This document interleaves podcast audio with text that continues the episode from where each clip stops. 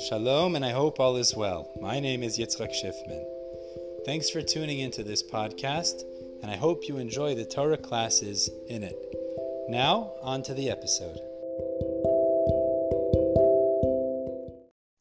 Today's daf, Maseches Bava Kamma, is daf chaf. We're going to have three sections in today's daf.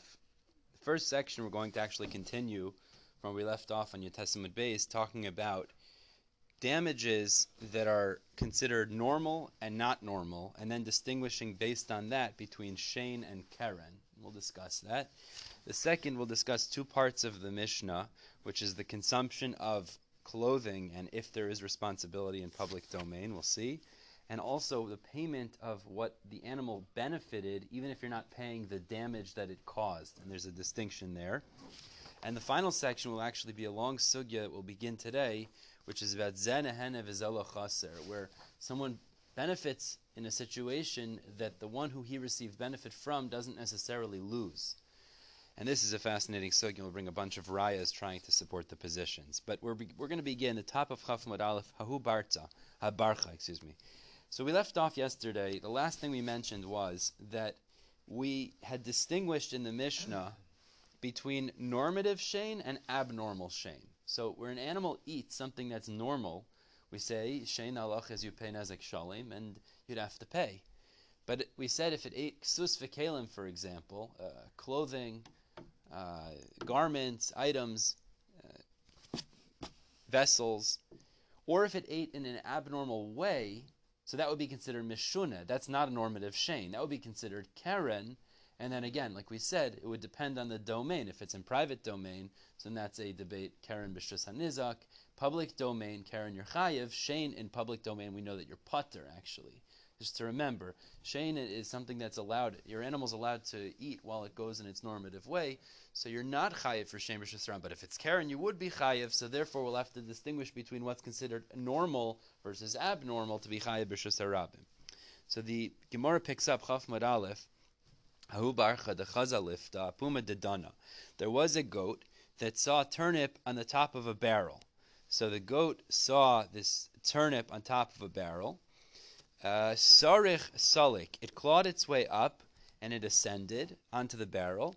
So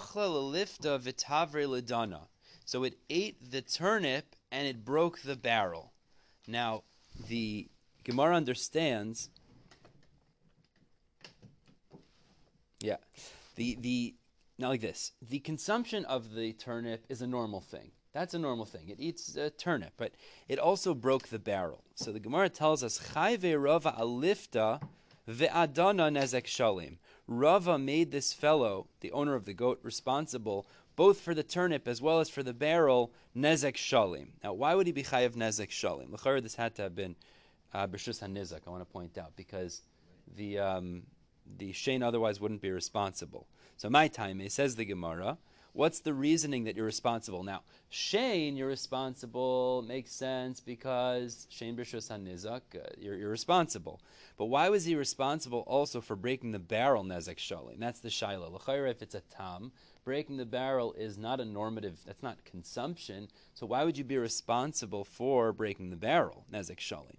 The Gemara says, Kivan de orche lemecha lifta. The Gemara says like this, since it's its way to consume the turnip, orche nami lesruche olemisalek. It's also its way to climb up and break the barrel. Meaning, we look at the breakage of the barrel as an extension of a normative behavior. That's not a anomaly. That's not a different or aberration, which would be keren oli chayev chatzi nezek. Memela, you'd be chayev nezek sholim for that as well. That would either fall under shein or regel, but either way, it's not an aberration, which would be keren. Mela, you're chayev nezek sholim for that as well.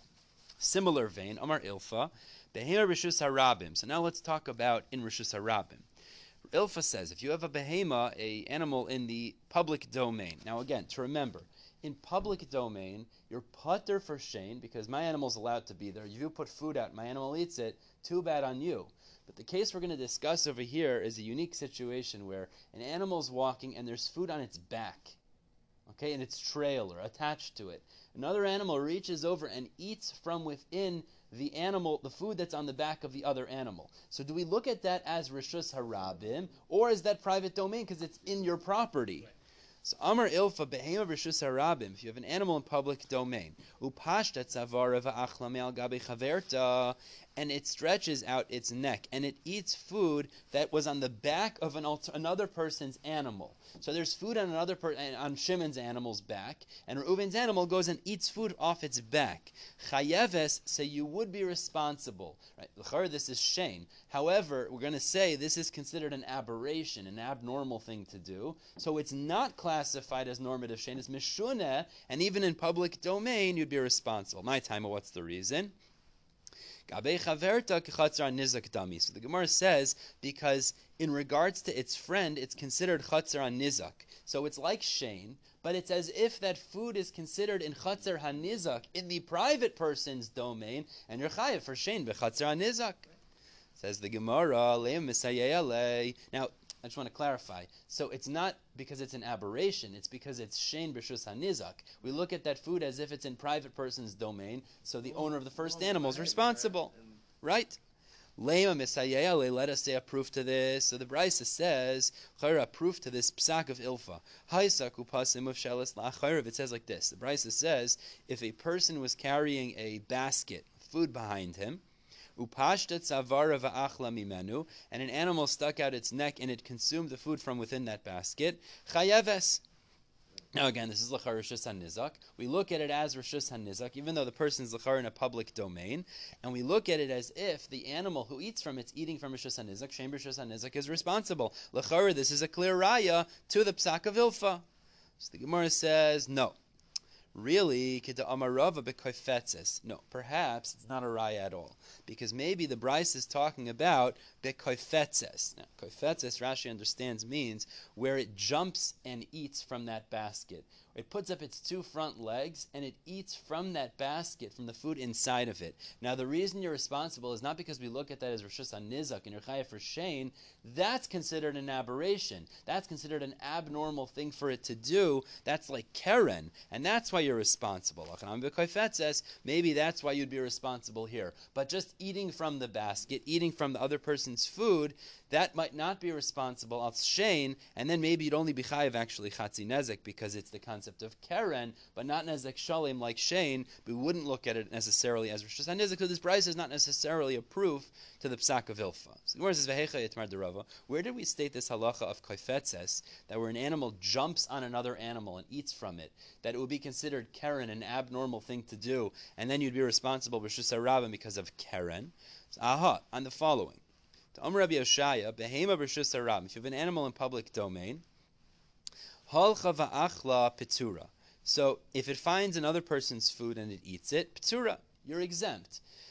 But the Rabbi Oshaya continues, amda va'achla. If it stood still and ate, chayeves. So then you're responsible. So the one says, ma'ishna halcha de'orchehu. What's the difference? If it went in its way and it ate, that's considered orche. Amdanami orchehu. It's also true if it stood still that it's considered orche. If it's eating food, that's considered shein. So what's the difference? Why is it that when we said halcha, that when it goes in its way, it's considered shein and your pater, and amda your chayev, it's different? What's the distinction? So Amar Rava b'koifetzes. On that, Rava commented, it's talking about b'koifetzes, meaning where it just ate food that was there, it was walking in its normative way. Well, that's shein b'rishus harabim, so you're exempt. The case that your chayev amda va'achla is where it jumped onto the other animal or it stood up on the other animal. That's an abnormal thing to do. That's considered keren b'shus harabim, and then you'd be responsible. Now, Rabbi Zera poses a new question, really. Rabbi Zera says, which is unclear, I have to clarify what the question is. But Rabbi Zera says like this, Boy Rabbi Zera, misgalgel mahu. What if the animal causes something to roll or moves it along? What would be the halacha? So the Gemara says, Hechidami, well, what's the case of Rabbi Zera? What's the shaila? The case is as follows. Now, I'll explain. Rashi actually learns it goes both ways. He says like this. There's a bundle of straw in private domain. Now again, shein, your chayev in private domain, but not in public domain. So the straw is currently in private domain. If the animal would go into private domain and eat there, your chayev. Okay.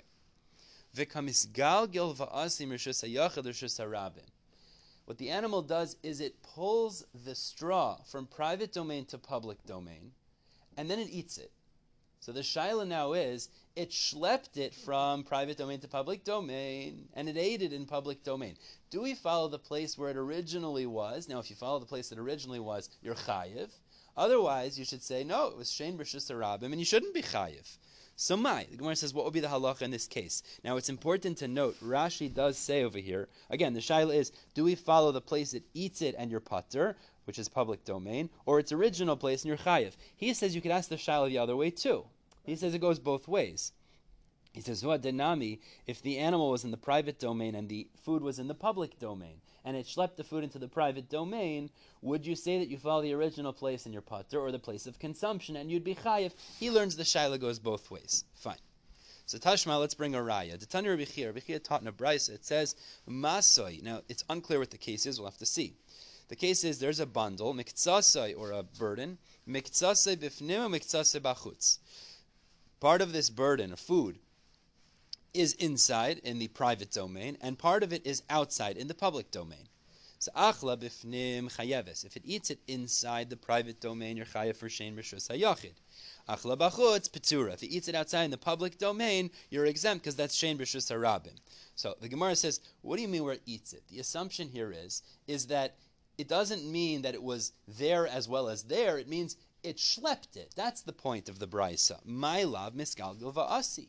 Doesn't it mean that it was originally in one domain and it schlepped it into a secondary domain and it ate it there? And then the brisa would be highlighting the fact we actually follow the place of consumption. So even though this item was initially in public domain, it schlepped it into private domain, it ate it bifnim, and then you'll be responsible. Versus if it eats it in public domain, you wouldn't be responsible. So it seems to be we don't follow the original placement for shein, we follow the place of consumption. Good raya.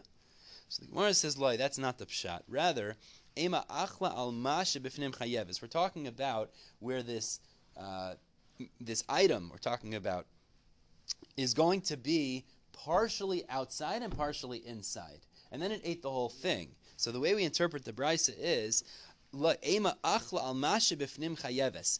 part that he ate that was eaten inside private domain, really we follow its original placement. That you'll be chayiv for. And the part that it ate outside, you're going to be pater. Meaning, even if l'chayra, one second. Yeah, and what was placed outside initially, even if it schlepped it inside, you wouldn't be responsible for that because perhaps we actually follow the original placement of it. So therefore, you're chayav for the item that it ate inside because it was originally inside. But the part that was outside, if it schlepped it, perhaps you wouldn't be responsible because you follow, even if it ate it inside. So you don't have a raya necessarily. Exactly. Ibai same. Alternatively, we could explain the brisa is not a raya because Kik Amr Bechir was talking about a different case. Maybe really you'd be responsible if it schlepped it inside. That's true. But he was talking about pipsila da aspasta, strips of aspasta. Aspasta is animal food. But the key about it is that it's like one long contiguous item. So the Gemara says like this, maybe in that case Rabbi Chia said where it schleps it inside and it eats it inside, so then you'll be responsible. Meaning to say, one second, you'll be responsible on all of it. But the only reason you're responsible on all of it is because this is an item that once it eats the end of it that's inside, it eats the rest of it as well. It's all attached. However, the shiloh we had, Rabbi Zera's shiloh was posed in a scenario where you had straw. Straw are little pieces. It's not attached. So there, perhaps it would be considered that you'll only be responsible for its original location, not for the secondary location that it schlepped it, because that would be considered still as if it was outside and not necessarily inside. Here, where it's one long piece, it schlepped it inside, that would be the natural thing to occur, and that's why you'd be responsible for the entirety of the item. Yeah, but one second. It's just loose, so what's inside is inside, and what's outside is outside. Right. That's why you shouldn't be chayav, and you shouldn't be chayav for what's outside. For what's outside. For what's outside, exactly. And putter for what's outside. Exactly. Here, where it's one long item. If it's in a bundle. So that's how we originally explained it. Here the Gemara is saying is, perhaps it's trying them at little pieces. Right. So if it's little pieces, maybe you wouldn't be responsible for the original part, because that's taka b'reshus haram, and it doesn't follow the consumption of b'reshus hayachid, or vice versa, whichever way you go with it. Fine. Let's continue. Now, moving on to the second section, the Mishnah told us the following. It's kedai to see back in the Mishnah. We were talking about shein in the Mishnah. We said that there's a distinction when it comes to shein if it eats something that's ro'ila or not ro'ila. So he said in the Mishnah, the Yotesimud Beis, it said, if it eats something that's ra'oi la, for the Mishnah's example was peros v'yarakos, fruits and vegetables, so you're chayiv, which is a nizuk again. Achla ksus oikelim, if it ate clothing or vessels, so mishalem chatzi nezek. So then you have to pay chatzi nezek. Now why do you pay chatzi nezek? Because that's considered mishuna. It's not normal for it to eat. So that's not considered a normative consumption. And that's just a keren, mishuna. You pay chatzi nezek. But then the Mishnah said, Bameh dvarim amurim. When is this true? Bershus hanizak, when you're in the private domain. But bershus harabim, you're potter. Now the Gemara is going to have two ways of looking at this sentence. Well, this is going to be the shiloh. The way we look at it is like this. Either Bamed Devar Mamurim is saying, when are you chayiv on everything? Meaning to say, when are you going to be chayiv? When we said before, excuse me, when do we apply these rules that we've said prior?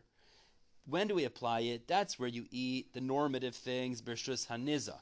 When you eat the normative things in the private domain. But where you eat the normative things in public domain, you're potter. Other way to look at it is it applies to the entirety of the Mishnah, which means to say that when do we say you are chayav and pater, like we said before, that's in the private domain. Chayav again on normative consumption, pater on abnormal consumption is in private domain. But in public domain, you're pater on everything, which means then it would imply that even if it did something abnormal in public domain, you'll still be pater on that. Now that's a chiddush. Because l'chara, where it does an abnormal consumption in public domain, that's like mishuna, that's like karen. You should be chayiv in public domain. So let's see. The Mishnah is going to have two ways to read. Let's see. Ahai. So the Gemara says, when we say b'rshus harabim your pater, what is it referring to? Is it referring to only the normative consumption or even the abnormal consumption? Amor Rav Akulu. So Rav says it's talking about the entirety of the Mishnah.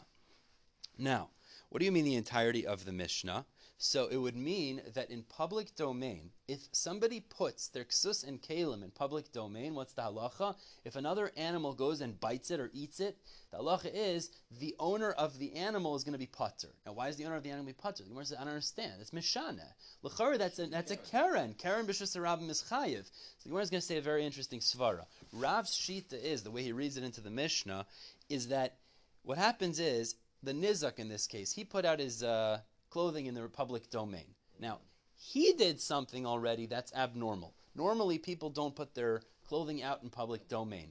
Once your mishana, i.e. the nizak, puts out his clothing in public domain, as the Mefarshim Nasa Art School quotes a footnote there from the Chazan Ish, I think he says, you brought the damage upon yourself. Memela, if my animal goes and eats those, even though that's an abnormal thing and it's keren b'shus harabim, I as the owner of the animal am not responsible because you first were the one to do something that's an aberration, that's abnormal, and therefore I'm not chayav for that either. That's how Rav will read it into the Mishnah. So let's see, my taima. What's the reasoning that Rav says you'll be putter even on the ksus and kalim damage in public domain? Kol ha-mishana, because when the owner of the clothing did the abnormal thing of putting his clothing out in public, u'ba'acher v'shina boy, and then someone else came and did something abnormal to it, i.e. the animal came and ate kalim or ksus, potter, he will still be exempt because the original owner of those garments shouldn't have put it there as that was an abnormal thing to do. That's Rav's shot in the Mishnah. Shmuel Amar, Laishanu Ela Peres V'Yaraka. Shmuel says like the other way to read the Mishnah. No. When it says your pater b'shus harabim, it's when the animal eats normative shein, fruits and vegetables. Aval ksus v'kelim chayeves. But if it eats somebody else's garments or vessels, of course you're chayev. That's keren b'shus harabim. You're responsible for that.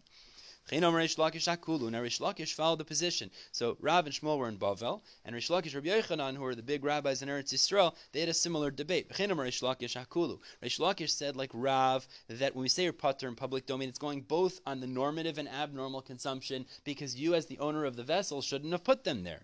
And Reish Lakish goes according to another psak that he says. Reish Lakish says a different psak which relates to this.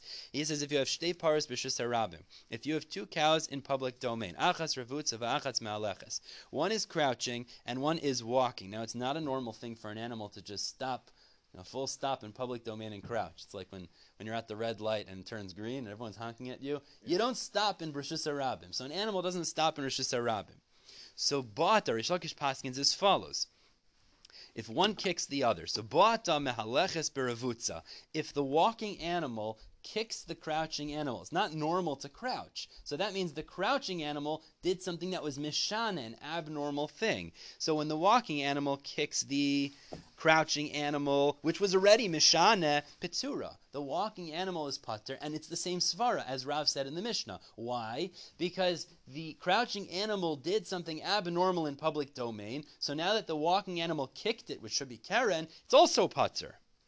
But revutza b'maleches, if the crouching animal kicks the walking animal is doing something normal. The crouching animal is abnormal, so the crouching animal kicks the walking animal. Chayeves, that's like kerem, it's just a rab. You'll be chayev chatzin nezik v'tzatam. So Reish Lakish actually equates these two scenarios. That just as in a scenario where you put out your clothing, my animal eats it in public domain, I'm pater because you did an abnormal thing to start off with. If your animal's crouching and my animal kicks it in public domain, I'm also pater because your animal did something abnormal.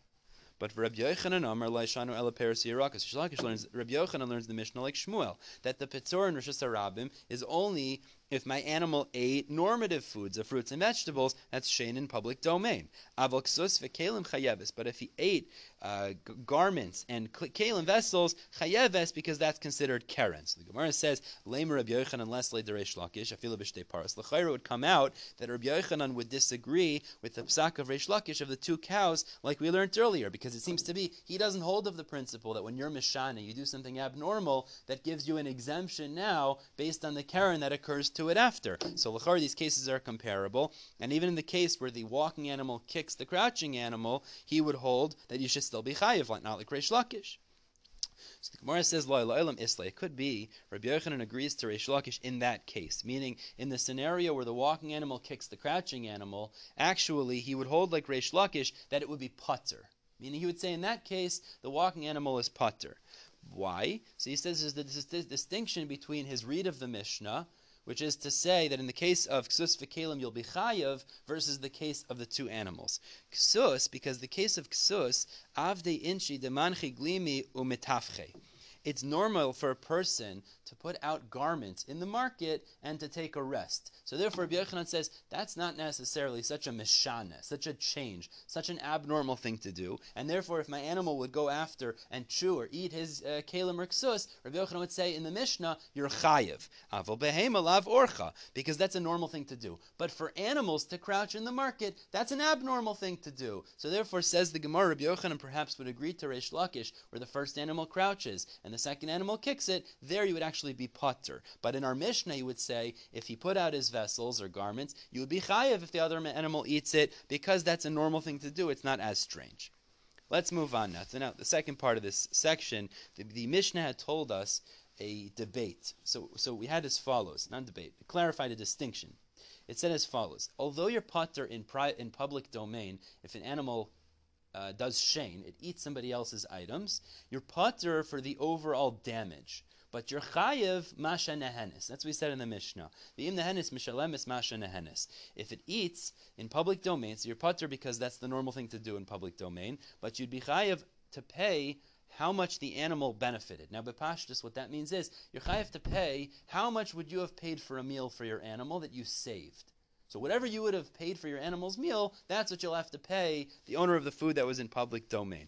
So we're going to have a machlokis how much that is. V'im nehenis mishalemis masha nehenis. Fine. The kama. How do we calculate the cost of the benefit that the owner of the animal pays for the owner of that food? So Rabba Amar Dmei Amir. So Rabba says you calculate it based on the lowest value he would pay for a meal. Straw. A straw meal means I would have paid for my animal to have a straw meal, which is the lowest grade value. So Rashi speaks out. Barley was considered a more expensive food for an animal to eat. The lowest grade normative baseline food is straw.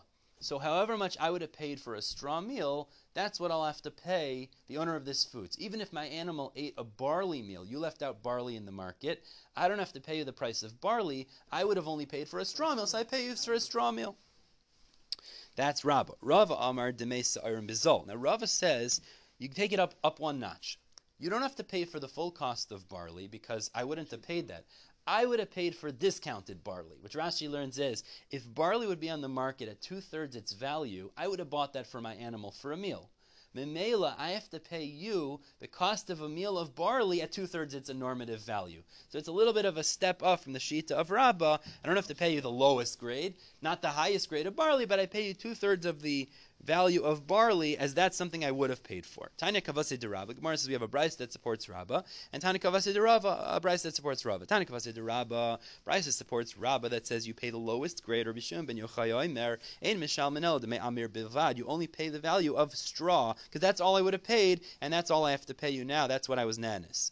Tanya Kavase de Rava, I have a Bryce that supports Rava too. Im Nehenis Mishalemis Mashin Henis. The Bryce says, we know we said in our Mishnah, if it consumes those things, you pay what it benefited. Ketzad, how do we calculate that? Achla kavai kavaim. If it ate a certain amount of, let's say, even barley, ein oimim teshalim demeyan. We don't say it has to pay that value of barley, the higher value. Elohim din kam adam roitzel ha'achila behemtoi.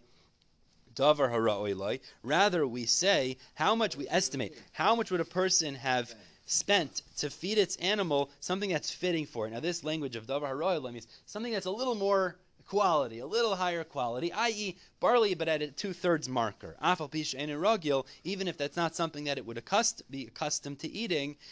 Meaning to say is that even if normally he would feed it straw, but he would have paid 2/3 its value to feed it barley, that's what he'll now have to pay for this meal because it ate barley. The Fikach and the Gemara therefore says, Achla chitin. Since you're paying, says the Braisa, the value of what it benefited, if it ate wheat, Oidavar harala, or something bad for it. These are foods, wheat is apparently bad for the animal. Other foods that are detrimental to it, Petura. So then you'll be exempt because you're only really paying, not the damage, but rather you're paying for the benefit. If it didn't benefit my animal ultimately because it damaged my animal, so then I'm patur, I don't have to pay altogether. Okay, now let's go. The Gemara now gets on to a new sugya. We're going to talk about the sugya of zeh neheneh v'zeh lo chasser. Fascinating sugya, and a lot of real-world application also.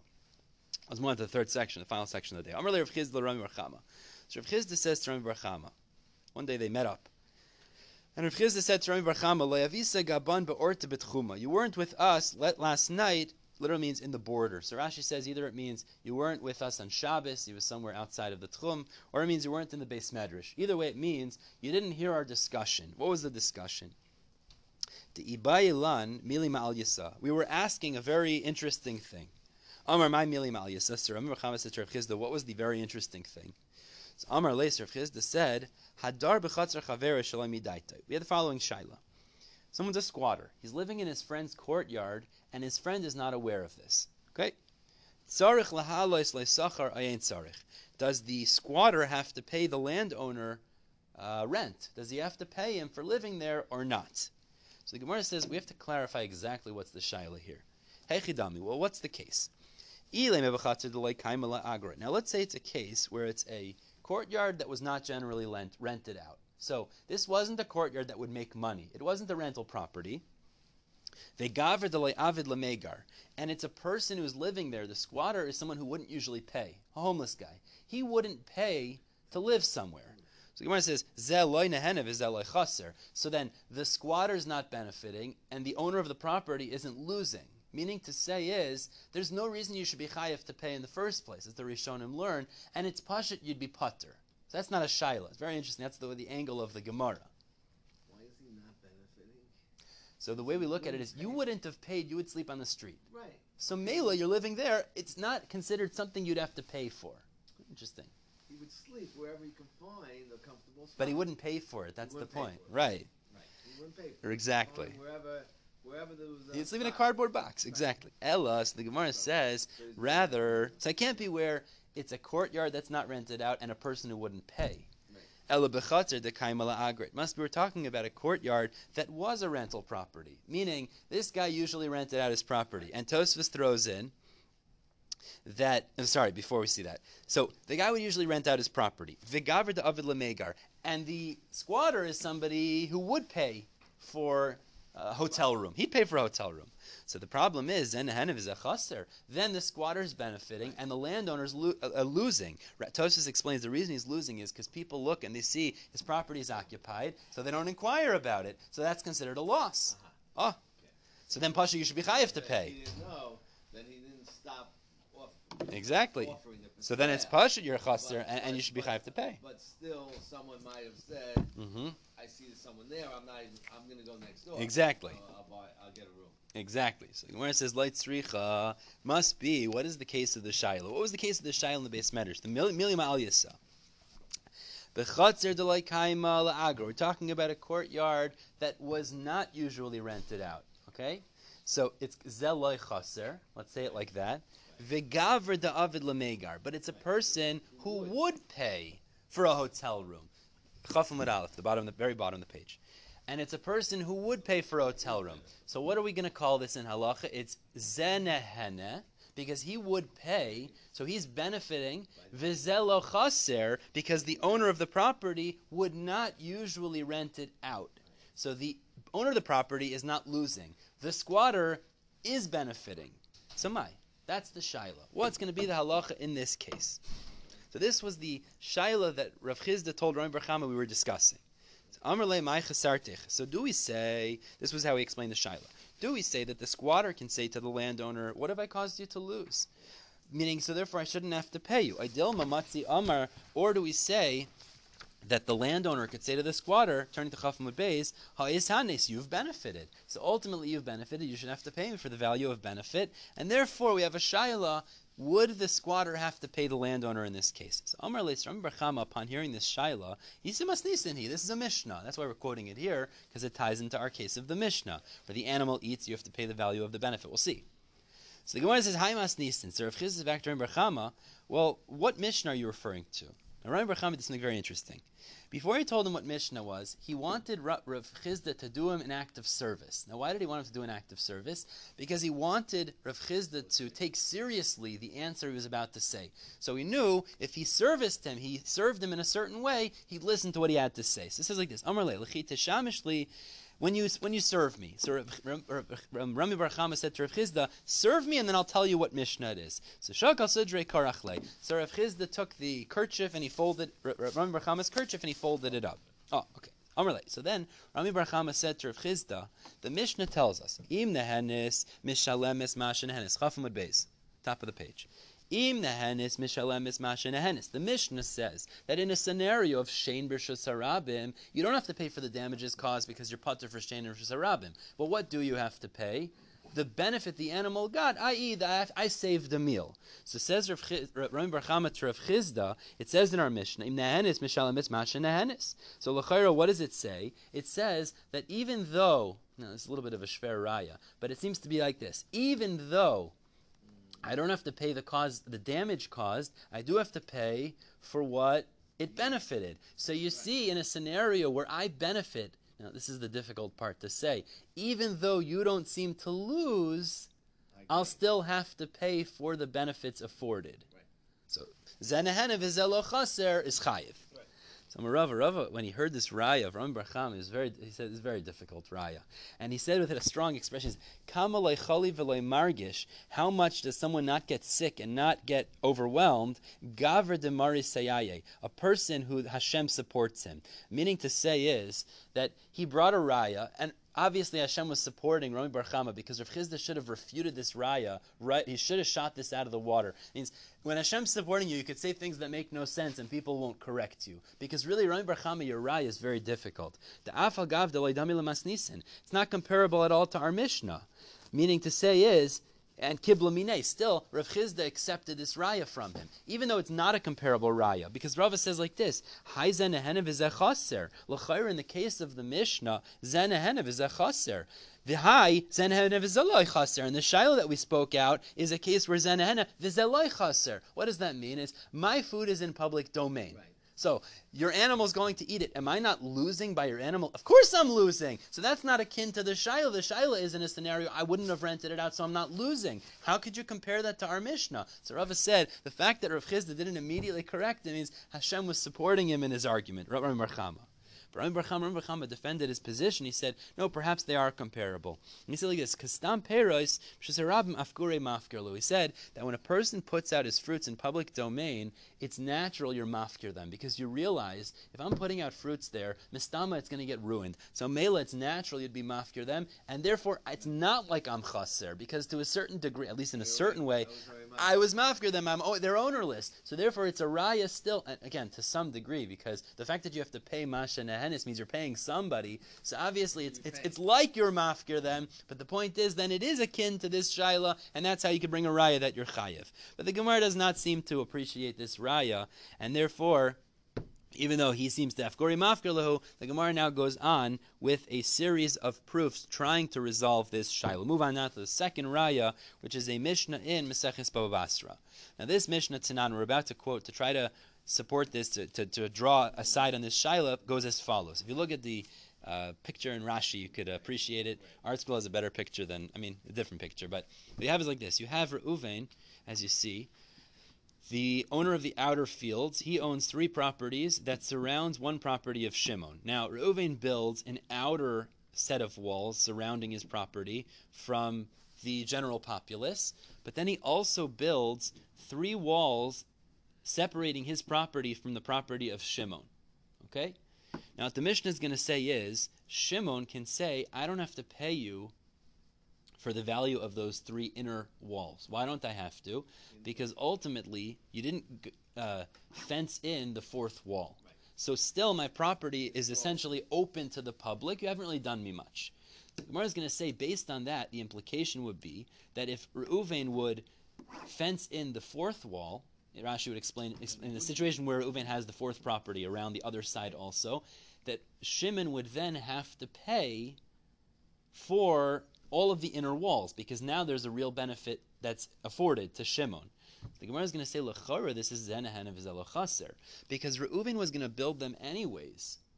So he's not being chasser by Shimon benefiting, and yet the halacha l'chara is going to be, Shimon would have to pay for the inner walls. So it seems to be zeh neheneh v'zeh lo chasser is chayiv. Let's see that inside. So now, the Mishnah says, Hamakiv chavera mishalosh ruchaisav. Reuven's fields surround Shimon on three sides. V'gadar es harishona v'es hashniya v'es hashlishis. And then Reuven puts up a fence, the inner fence, on the area between Reuven and Shimon's properties on all three sides. Ein mechayiv noisa. Shimon's not chayiv to pay, because still it's open on the fourth side, so the benefit hasn't really been afforded, says the Gemara. Haravius, but that's mashma. If he put up the fourth wall, which is the halacha, chayven osai, then Shimon will be responsible to pay for the inner walls, all four of them, because now he's receiving benefit, even though Reuven would have built them anyways, because he wants to do it for his own privacy. He doesn't want Shimon to see into his property, etc. So Mela Shmamina, says the Gemara, zeh neheneh v'zeh lo chasser chayev. You see from this that where one benefits, in this case Shimon's benefiting, even though Reuven's not losing because Shimon's benefiting, he would have built those walls anyways, still Shimon should be chayiv to pay when he puts up that fourth wall. So we've resolved our shaila, in this case the squatter should be chayiv. Says the Gemara, it's not a raya, because Shani Hassam, maybe it's different in that case to Omar Le, because Reuven could say to Shimon, At garamta li akefa yisera. He says like this, if not for the fact that you lived within my properties, I wouldn't have put up any inner walls. So really, you're the causation for putting up of those inner walls altogether, so there's a separation between our properties. So maybe then, Shimon is responsible to pay Reuven, because there is a certain loss by having Reuven, by having Shimon in middle over there. It's actually zeh chaser by having Shimon there. But in our case, he wouldn't have rented out the property anyways. There's no loss. Maybe you shouldn't be chayiv. So that's not a raya. You caused me the extra wall that I'm putting up. Mela maybe is chayiv. Tashma. So we're having the third raya, which is actually from that Mishnah, the dissenting opinion. Rabbi Yosi.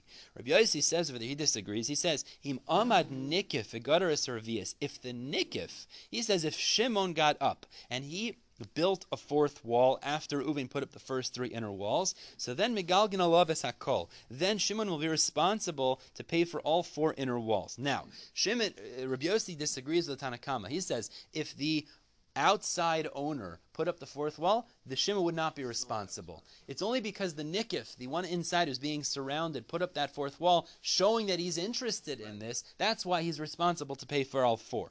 So the Gemara says like this, Taima de Gadar Nikif, the reason that Shimon is responsible because he put up that fourth wall. Hamakif Patzer, but if Reuven put up that fourth wall, the implication is, Rabbi Yossi would say, Shimon does not have to pay for the inner walls. So again, Shema mina zeh neheneh v'zeh lo chasser patur. You see that even though Reuven's putting it up, he's not losing, and Shimon's not,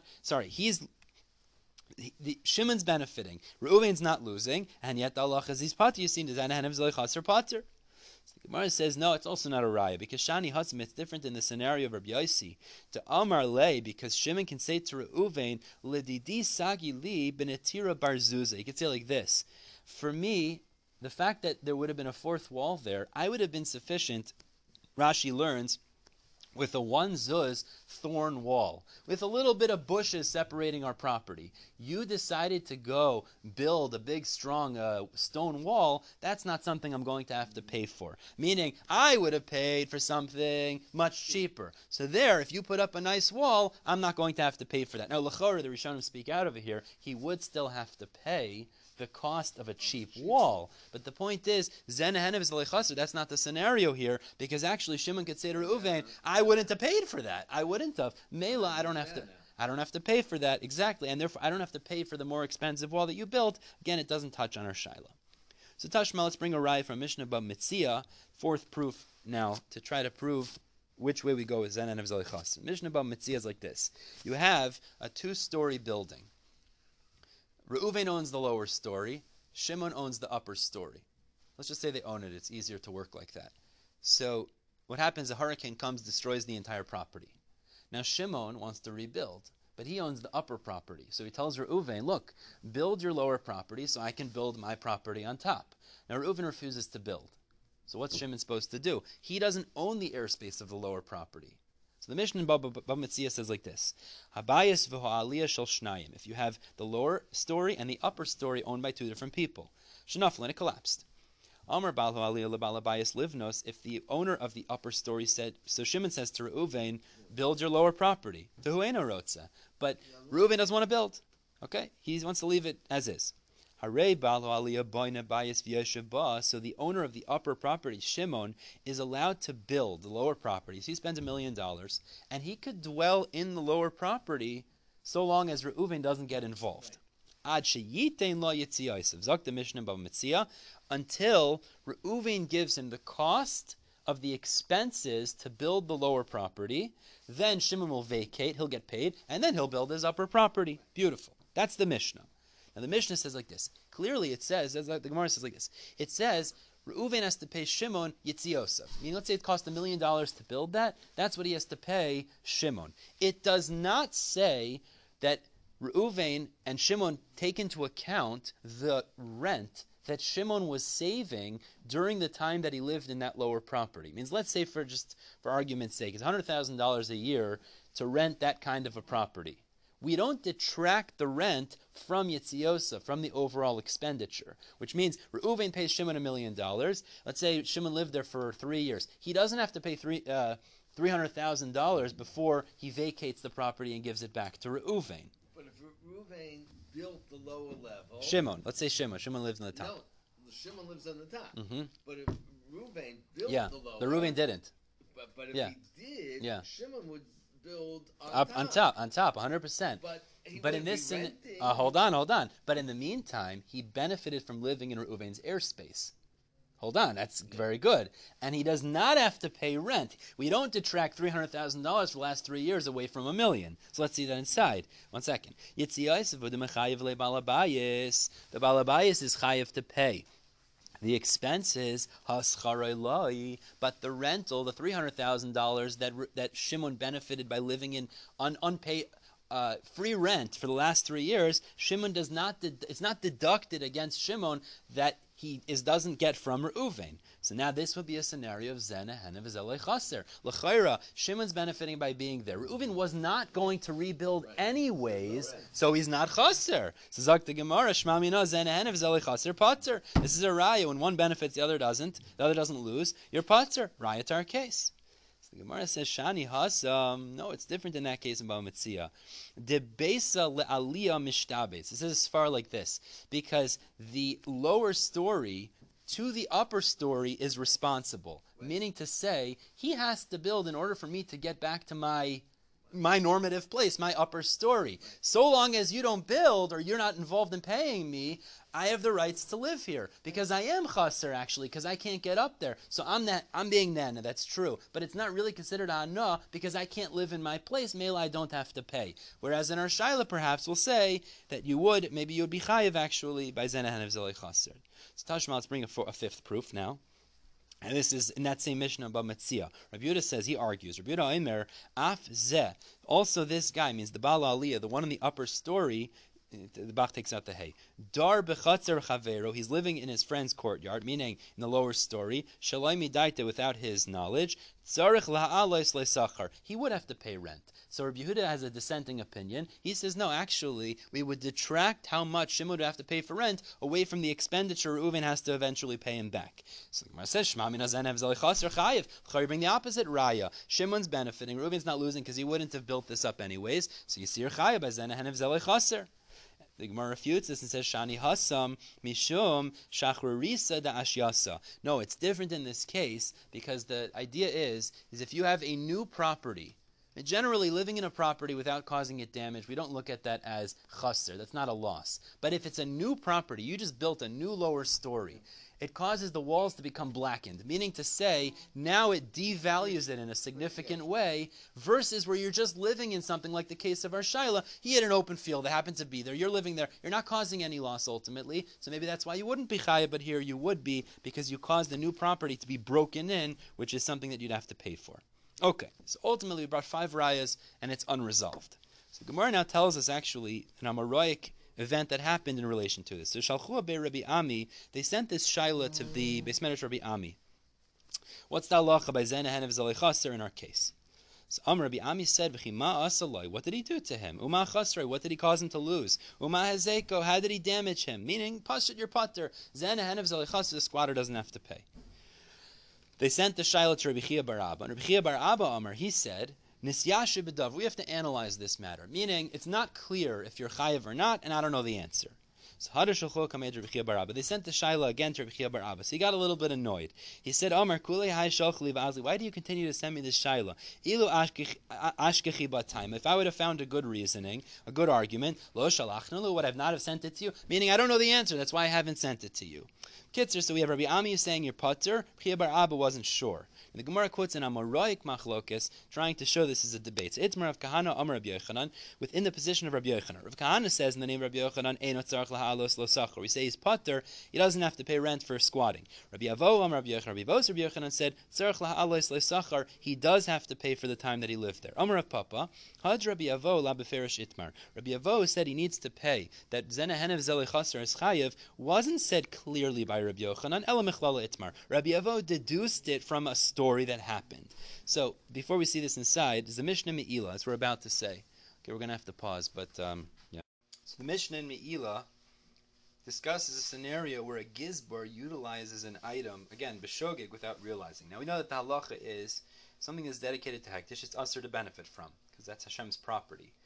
There's different ways you could be chayav for Me'ilah, whether you benefit a Shabbat Pruta's value, or you transfer it out of the domain of Hektish. What's unique about the Gizbar, though, is if somebody dedicates something to Hektish and puts it in the domain of the Gizbar, the representative of Hektish, it's in his domain. So therefore, even if you would pick it up, that would not yet be chayav for Me'ilah because it's still within his domain, which is essentially representative of the domain of Hektish.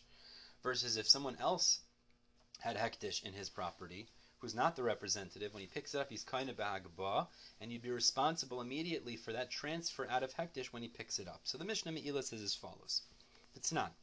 Notal even oikara shel Hektish. If the Gizbar took a stone or a beam of Hektish, harei ze leimal. He's not chayav for picking it up because his domain is the domain of Hektish. Nasna lechavero. However, once he gives it to his friend, he barters it, he uses it for some transaction. Again, this is b'shogeg. He is chayav for Me'ilah because he deconsecrated it through the transaction. His friend is not chayav for Me'ilah because he accepted something that was already deconsecrated. Continues the Mishnah, if the Gizbar built it into his house, he's not chayav for Me'ilah, again, because L'chora, we're going to see, he didn't do a physical change to the item, so there's no drastic change there, and also he didn't benefit from it yet. Until he lives under that beam or that stone, a Shaveh Pruta's value of benefit, and then he'd be responsible for Me'ilah. Fa'amar Shmuel, and Shmuel commented on this Mishnah, he said, it's Mishnah in Chagiga, or Me'ilah. Shmuel commented on the Mishnah, he said, V'hu shehinicha al pi aruba. The case is where he put it at on the opening of a skylight. Means he didn't affix it to his house. If you would have affixed it, that's a physical change, you'd be chayav immediately. You're only chayav when you live there, a Shaveh Pruta's value, when you don't build it into the wall or physically affix it. You just put it as a covering for a skylight. That's what Shmuel commented on the Mishnah Me'ilah. V'yasiv Rabbi Avoh kamid Rabbi Yochanan v'ka'amar mishmei de Shmuel, and Rabbi Avoh was sitting in front of Rabbi Yochanan. He told over Shmuel's teaching, and he said the following. Rabbi Avoh commented, Zoyse Meris, it says based on Shmuel, he seems to be saying, Zoyse Meris hadar b'chatzer chaveroi shaloi midaitai, that if somebody lives in his friend's property without his knowledge, he still has to pay him for the benefit of living there. Now Rashi explains, what's the comparison? Because it's as if it's Shalomidas Hektish, meaning in our case in Me'ilah, where Shmuel was commenting, it's as if it's without the Das of Hektish, which K'viyochel would mean without Das of Hashem, and therefore, you're chayav when you do sit under that item of Hektish, a Shaveh Pruta. So too, when you live in your friend's property, even though he's not chasser, without his not das, you should be responsible. So Rabbi Avoh told Rabbi Yochanan, it would appear, zeh neheneh v'zeh lo chasser is chayev. V'shasak le, and Rabbi Yochanan was quiet. So iu savar, Rabbi Avoh assumed, made the shasek maidele, that the fact Rabbi Yochanan was quiet, he was admitting, he was agreeing to that psak. But the Gemara says, v'loihi. That's not true, because there could be another reason someone's quiet. Ashguche lo yashguch be. He wasn't paying attention to Rabbi Avoh's conclusion. Kidzer Rabbah, as Rabbah explains. Damar Rabbah, hektish shaloi midas. Because Rabbah explains, hektish without intention is kehedjit midas dami. Is comparable to a hedjit with das. Means HaKadosh Baruch Hu is hektish. And of course, as Rashi explains, das shchina ika. Hashem knows what's going on. So therefore, it's as if HaKadosh Baruch Hu is aware, like a regular person who's aware, and that's why you'd be chayiv to pay. But where zeh neheneh v'zeh lo chasser, perhaps you wouldn't be chayiv to pay. Meaning, it would be kehedjit midas in this case, where he's saying, no, I don't want you to benefit from it. So of course you'd be responsible if you're neheneh shaveh pruta. But in a scenario where you squat in your friend's field, where it's shalom midas, perhaps you wouldn't be chayiv, and this would not be a proof. We're stopping here, top of Chaf Aleph Amud Aleph. As Hashem will continue discussing this concept tomorrow with Daf Chaf Aleph. In the meantime, everybody have a wonderful day.